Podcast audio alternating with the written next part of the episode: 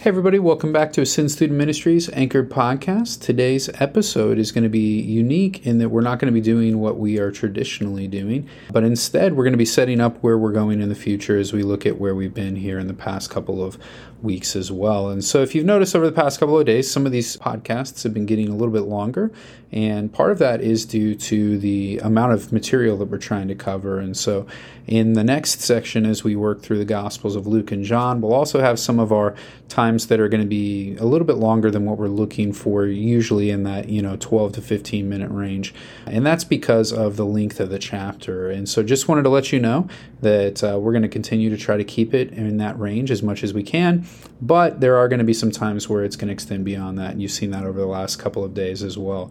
Also, want to let you know that why we're not moving on in our podcast is because we wanted to wait to start the Gospel of Luke until after our students come back from camp. And so we're not going to be having a podcast Monday, Tuesday, or Wednesday of next week because our students are going to be at camp. And at camp, they're unable to have their cell phones or other media devices. So they won't be able to follow along with us. And they are our specific target audience. So we're going to wait until they get back from camp. And hopefully, some of the students who are there who are looking at strengthening their relationship with the Lord or getting back into God's Word will join us as we walk through the Gospel of Luke. And that'll be a great time for them to be able to jump right in at the beginning of one of the Gospels and to walk with us through that. I also wanted to let you know that we will be continuing to have guests on these series, but we won't necessarily have a guest for each day.